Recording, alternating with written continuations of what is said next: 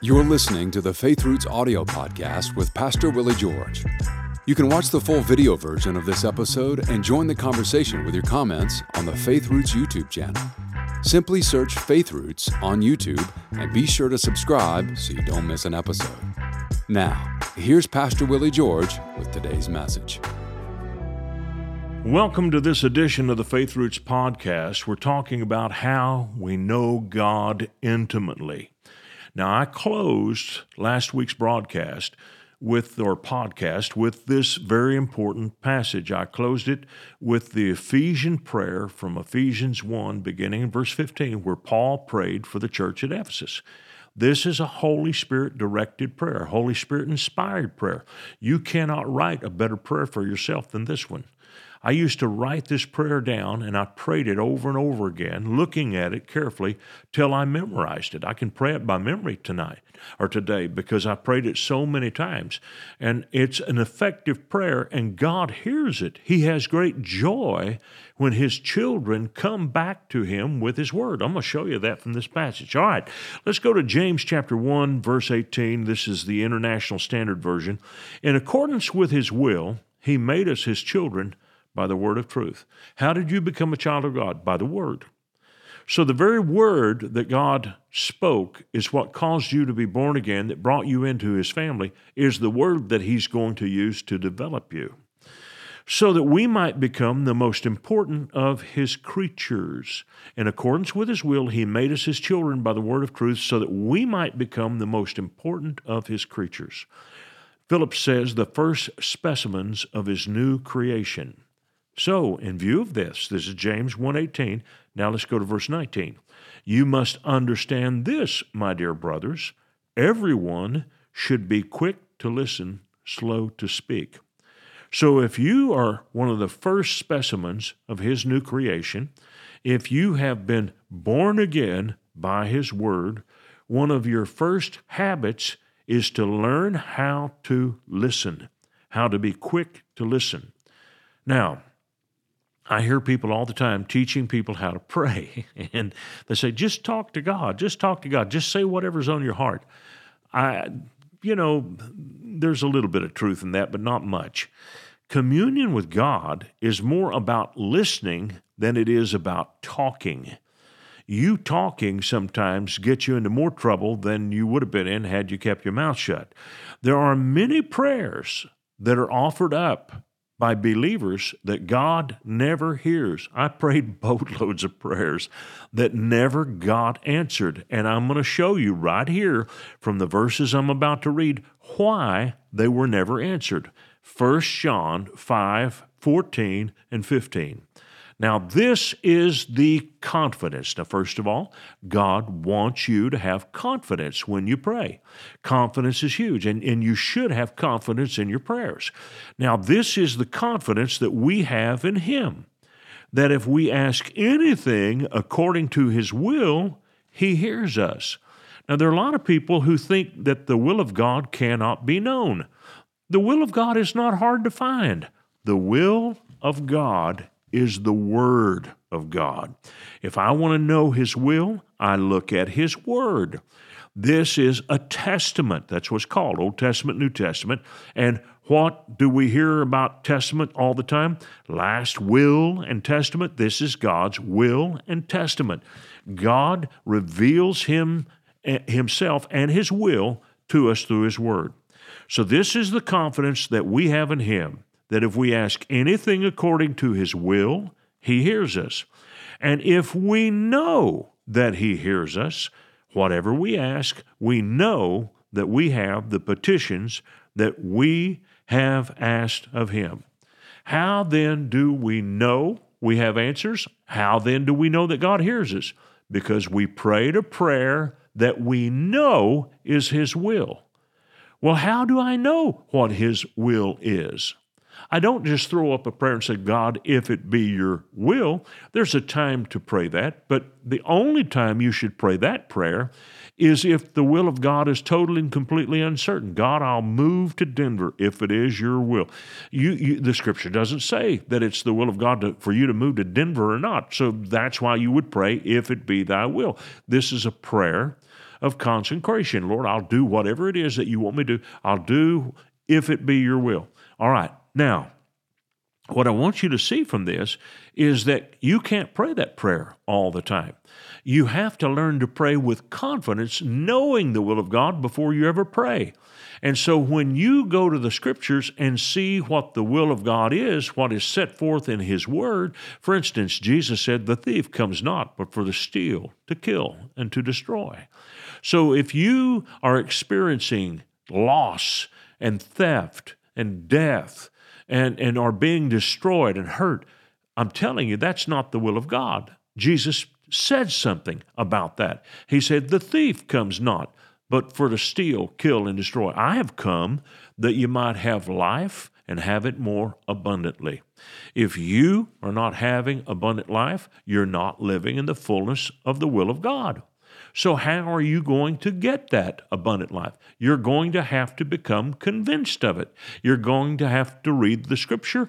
And when you read the scripture, it will change the way you pray. You will pray with much more confidence. And when you're praying because you confidently know the will of God, boom, you know He hears you. Most people try to get their confidence from the feeling they get when they pray. Now, feelings are great. But feelings don't tell me really anything. Feelings are not leaders, they're followers.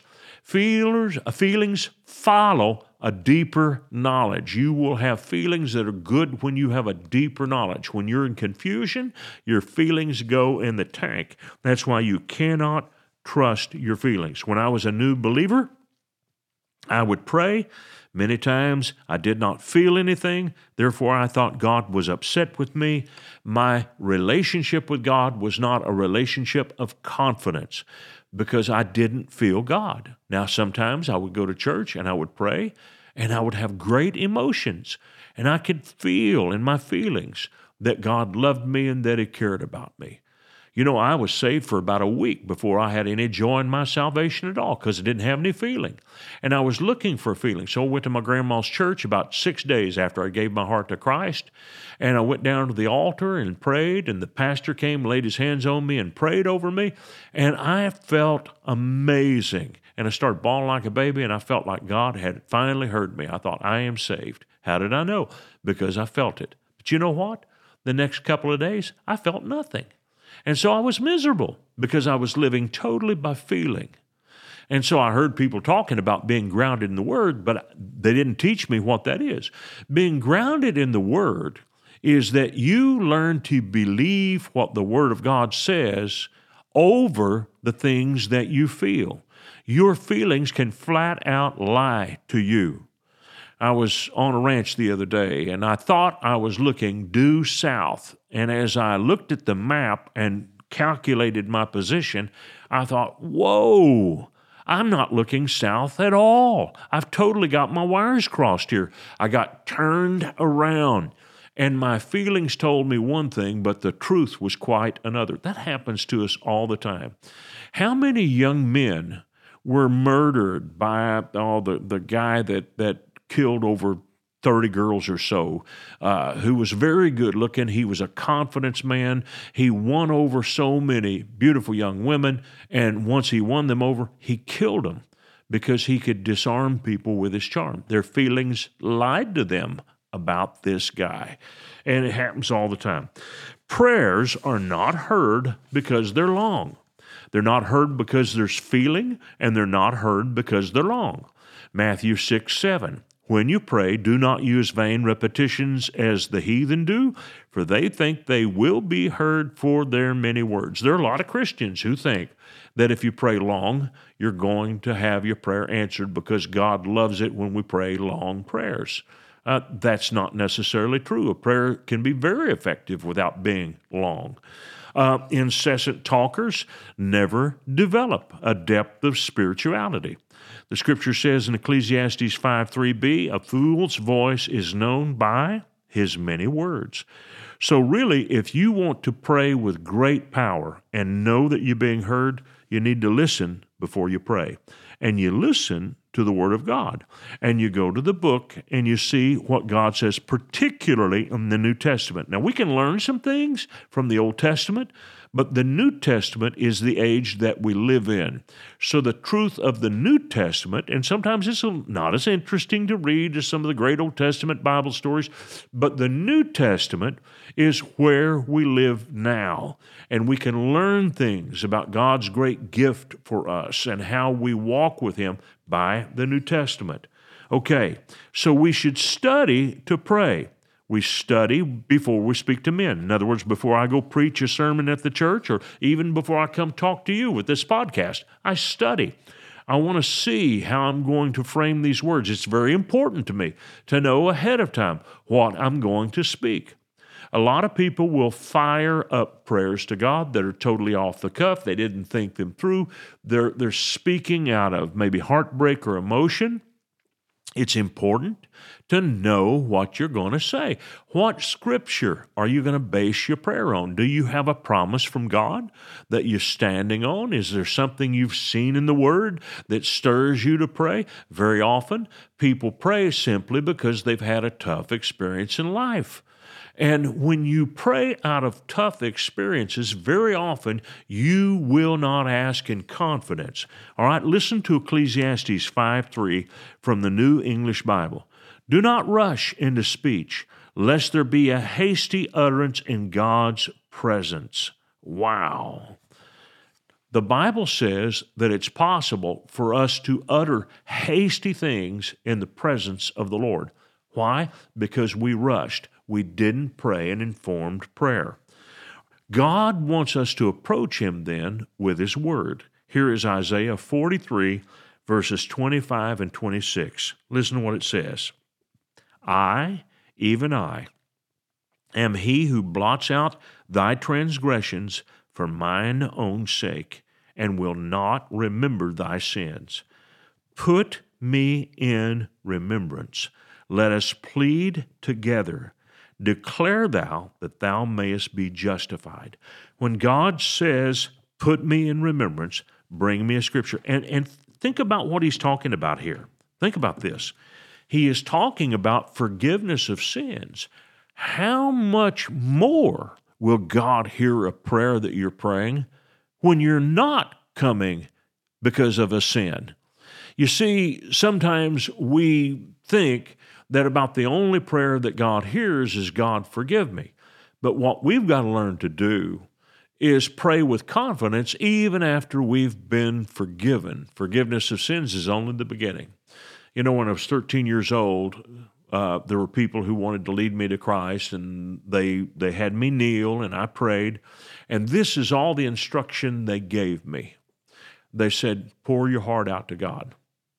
That's all they said. And so I cried like a baby. I was very emotional. But they didn't give me any clear instruction. Now, this is what they should have done. They knew they did the best they could. I'm not condemning them for it, but it wasn't effective because all I prayed for was the forgiveness of sins. That's all I prayed for. I never had any confidence in my salvation. I didn't have the assurance of salvation. I didn't know for sure that I was saved because all they gave me was praying for forgiveness. Praying for forgiveness is not how we're saved. We are saved in this. Listen to this. This is Romans 10 9. That if you confess with your mouth the Lord Jesus, in other words, if you call Jesus your Lord, and believe in your heart that God has raised him from the dead, you will be saved. For with the heart one believes unto righteousness, and with the mouth confession is made unto salvation. Nobody showed me those verses. Years later they did, but not then. So I went on for a long time, not really sure if I was saved or not. To this day, I, I don't know because I never had the assurance of salvation. All I prayed for was forgiveness of sins. Salvation and knowing Christ is more, much more than the forgiveness of sins. It is the confession of the Lordship of Jesus Christ. Where do we get our confidence? We get our confidence When we read what the Word says and we pray according to it, that's when you know you will be heard. It's all the time I have for today. We'll pick up here tomorrow. See you then. I want to thank you for watching our podcast today. And if you really liked it, would you please give us a little thumbs up by clicking on that sign down below? And then I would encourage you to subscribe to our channel so you don't miss any of our future podcasts because they're all going to be good. And if you would like to support us financially, either with a one time gift or recurring gift, you can do that by clicking on the link below or going to myfaithroots.com. Thank you so much for watching this program. We hope this message has been a blessing to you. Ratings and reviews help us reach more people, so take a moment to leave a review on your podcast app and consider sharing an episode with a friend or family member that needs to be built up and encouraged in the Lord today. Thank you for listening.